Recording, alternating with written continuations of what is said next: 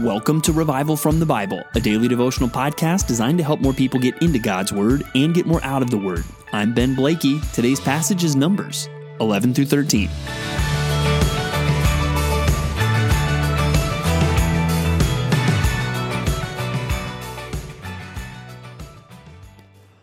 How does an army of warriors numbering over 600,000 strong fail in its conquest? How do they fail before they even get started? That's what we're going to start seeing in our reading today. And as we think through this book of Numbers, which I've suggested we rename Warriors, we, we see this list at the beginning. You, you read the census, putting the number just over 600,000. There will be another uh, census at the end of the book, and the number that matters is two. Because out of the people numbered in the first census to the second census, two of them will be the same. The book of Numbers really is telling us how an army of warriors fails and how this whole army, a whole generation, is going to die out and a new generation take its place. Why does that happen? It all comes to this pivotal and critical event that will start today and get to tomorrow, and it really comes down to a lack of faith. This uh, hundreds of thousands of warrior strong army fails because they lacked faith in God. And so they will turn away from his path to the promised land and they will pay the price for it. We're going to get to that in chapter 13. First, let's deal with chapters 11 and 12. Uh, your heading in the ESV, if it's like mine, says the people complain. That should be somewhat of a daunting beginning as we dig into chapter 11 the people complain in the hearing of the Lord about their misfortunes. And when the Lord heard it, his anger was kindled. One theme I want us to see today that you'll see the, the beginnings of here, but you'll really see culminate in chapters 13 and 14 is we tend, and we see the Israelites do this, and guess what? I've lived enough life, I've seen enough life, I know this is what I'm tempted to do. I know this is what you're tempted to do. We are tempted to minimize God's promises and his character and his goodness and to maximize our problems. That is a recipe for spiritual disaster. When we minimize God and his character and his promises, but we maximize our problems, that is a road to all kinds of trouble in the Christian life. And you see these people, I mean, even they're complaining about their misfortunes. Did they not get mirac- miraculously rescued out of Egypt? And are they not miraculously fed every day? Yes, have there been some hard things that have happened? Of course, you see, but they're maximizing their problems and they're minimizing the incredible things that God has done for them. And they're they're they complain and, and there's an immediate consequence. But then there's people that have this strong craving, and look how they dramatically state their problem. They're like, oh, that we had meat to eat. Uh, we, we remember the fish we ate in Egypt that cost nothing, the cucumbers, the melons, the leeks, the onions, and the garlic. Man, this is the first time I have heard somebody complaining about missing cucumbers in my life. But here they are complaining about this food. And I guarantee you, they are probably doing some revisionist history here. They're forgetting about all the problems that they had in Egypt and they're exaggerating, most likely, how good they had it, right? We are so prone to the grass is greener syndrome. The grass is greener on the other side of the fence. The grass will be greener next year, or the grass was greener last year. And that's what they're doing. Oh, we had it so good in Egypt. No, they didn't.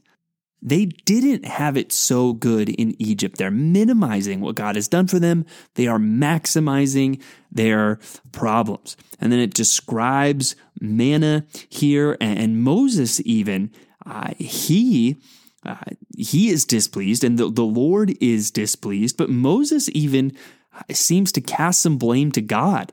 He says, Why have you dealt ill with your servant? God, what are you doing to me? He says. And he goes so far in verse 15 to say, If you will treat me like this, kill me at once. If I find favor in your sight, that I might not see my wretchedness. I don't think this is the best response from Moses. But God even is gracious to Moses. He appoints these 70 elders to come and to help Moses. And then God says he is going to give them meat. And Moses, I don't think, again, this is one of his better moves. He says, God, how are you going to do that?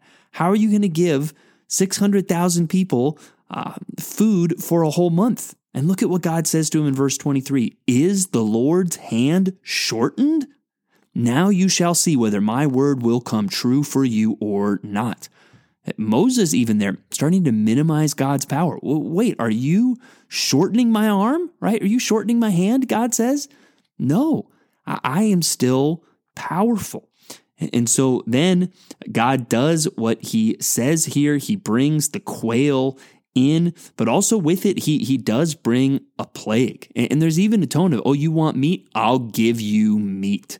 I'll give you more than you have asked for. And even as they're eating it, right, it doesn't give them what they want.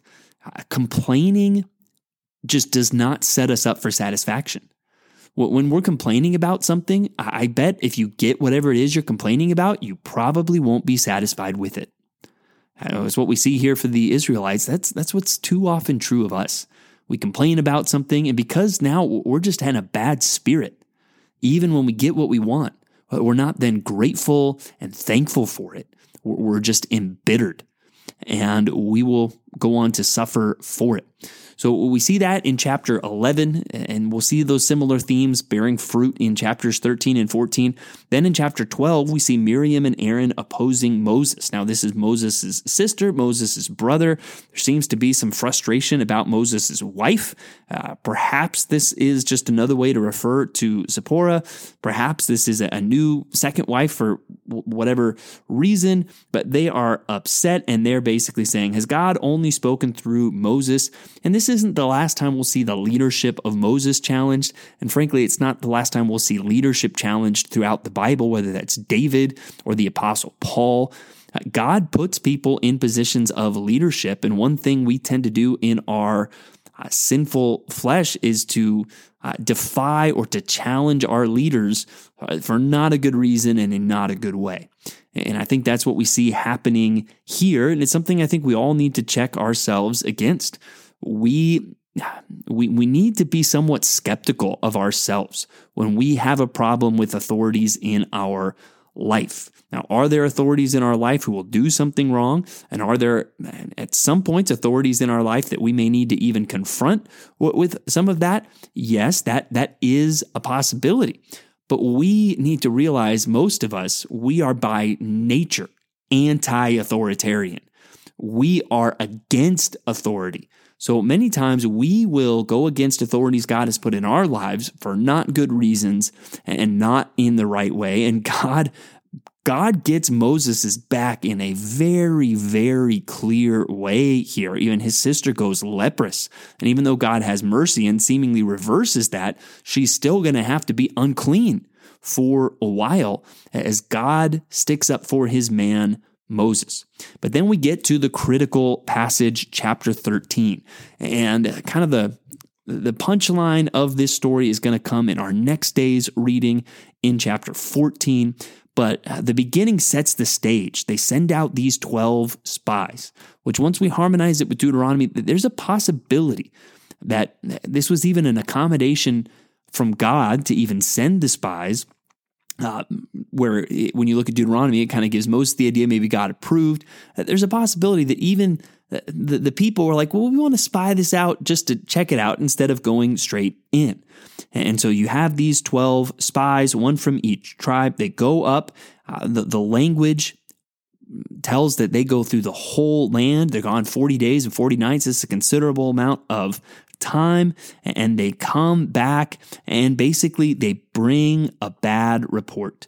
It says that, oh, there, there were good things uh, there, but the, the people are strong. Uh, I don't know if we can uh, if we can do this. And it eventually says in verse 32 so they, these 10 bad spies, they brought to the people of Israel a bad report of the land.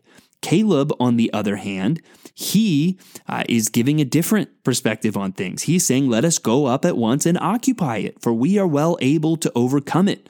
But the other men are saying, We can't do it. They are stronger. And then I think we see some exaggeration for them. Uh, a land that devours its inhabitants. Guess what? No, it doesn't. The land of Israel is not devouring its inhabitants. Uh, and, and then it says that they uh, saw these people, they saw the Nephilim. Well, that's a flashback to Genesis 6. And I think likely this is another exaggeration because then it's followed by another exaggeration saying, and we seem to ourselves like grasshoppers. All right? They are minimizing God and his promises and his character, and they are maximizing their problems. And we want to somewhat reverse that. I, I don't want to say minimize your problems because I, I don't want to act like the problems or the challenges that the Israelites faced or that you might face are not real. No, there, there are real and difficult things in this world um, that, that we will face. And I don't want us just to minimize those, but we do want to avoid maximizing them. We, we want to avoid making them a bigger deal uh, than they are. And what we really want to do is we want to maximize God. Again, think about what Caleb said. Let us go up at once and occupy it, for we shall be able to overcome it. And what we'll see in the next chapter, that wasn't just him being cocky, that wasn't just bravado, that was faith in the promises of God. Think even of the words that we read back in chapter 11, where God challenges Moses Is the Lord's hand shortened? Now you will see whether my word will come true for you or not. So, more on this critical central story to the book of Warriors tomorrow. But today we, start to see this problem of minimizing God, maximizing our problems, and I hope today that you will do the opposite. I hope that you will not maximize your problems, but instead you will maximize God and you will maximize His promises.